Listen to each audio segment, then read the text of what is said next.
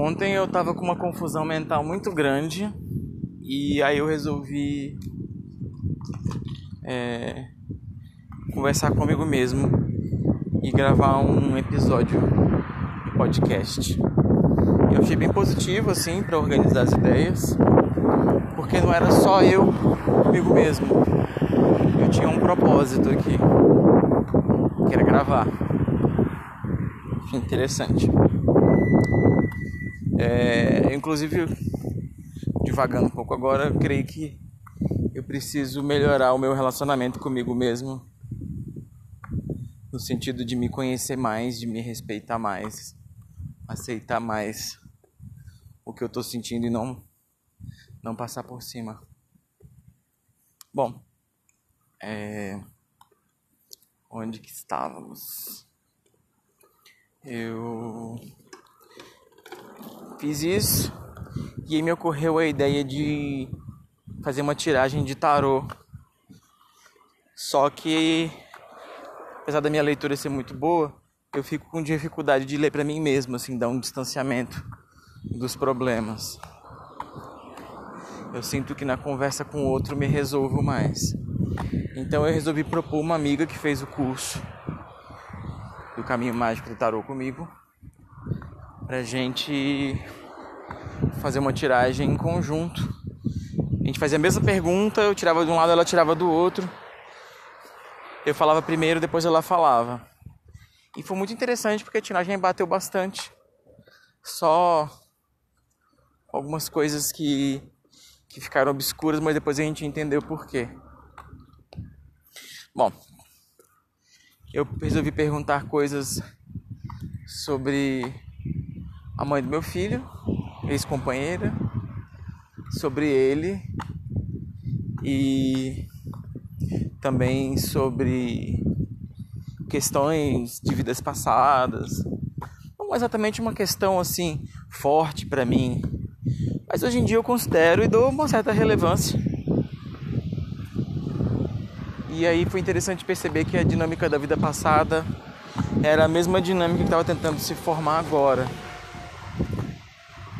De impor a vontade sobre mim e que eu fizesse o que ela quisesse, do jeito que ela quisesse. E saber que isso aconteceu e saber que estava acontecendo agora foi bem importante para eu entender e lidar com certas coisas. Aí também percebeu, perceber que a vivência com meu filho em outra vida foi uma coisa bem engrandecedora, isso eu já sabia através de outra tiragem oracular, no caso Búzios. E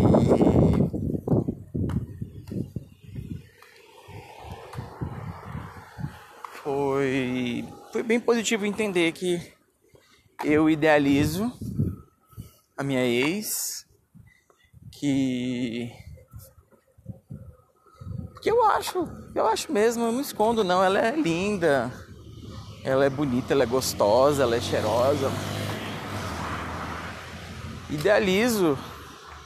E idealizei antes. E quando eu tô longe dela, eu idealizo, às vezes perto. E talvez por isso também ela me trate mal. Né? O que apareceu foi que é, para a incapacidade dela de receber o que eu tenho a oferecer é gigantesca. Já tinha descoberto em outra tiragem oracular com a mesa radiônica. É maior do que a capacidade que eu tenho de doar. E aí, o mais interessante é que a mesa deu números, né? eu me doei 110% porque isso, isso é o que eu sei, mas eu não disse, né? Eu fiz todo tipo de alternativa que as pessoas me sugeriam para testar, para ver se ia dar certo e não deu. E depois dessa vivência, eu eu, a terapeuta resolveu perguntar quantos por cento que ela tinha de incapacidade de receber e deu 120.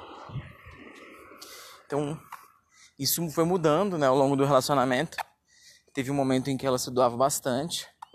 Talvez fosse metade, metade. Talvez fosse até mais. Mas isso foi mudando. E é interessante entender o histórico porque o outro namorado dela, o único outro namorado, parece que ela fazia ele de gato sapato. Ele fazia todas as vontades dela. e talvez eu tenha esse lado de capacho, de servir ou mesmo de ser subserviente. Só que eu tenho uma questão muito forte. Ninguém me obriga a fazer nada. E eu tenho cada vez mais firme dentro de mim o que, que eu sinto que me faz bem e o que, que não me faz bem. Então eu não tenho problema em ajudar, em trabalhar junto, em servir, em oferecer, mas existe um limite. E esse limite foi constantemente transpassado num formato de desrespeito, de imposição, de toxicidade, de xingamento, de falta de autorresponsabilidade e me responsabilizando. Então, foi muito bom é, poder compreender isso melhor. Uma coisa que eu fiquei assim chocado até é que o tarot me trouxe uma compreensão Inclusive, não sei se a tiragem conjunta eu gostei, mas que. que acho que eu não conseguiria com terapia. Ele conseguiu me ajudar a enxergar a coisa em termos de passado, de presente, de futuro, de possíveis consequências para um lado e para o outro. No caso, se eu voltasse a ficar junto, se elas trabalhassem, não seria bom. Ou se fosse, é, seria daqui a uns nove anos, depois de muito trabalho de autoconhecimento. E o oráculo, ele é uma visão, né? Ele não é supremo, ele não é infalível nem infindável, mas ele me trouxe compreensão e conforto e clareza para eu poder atuar e toda vez que eu começar a querer cair nesse buraco de, de ficar deslumbrado com a possibilidade de estar junto com ela, de, de ter um relacionamento, que isso se disperse.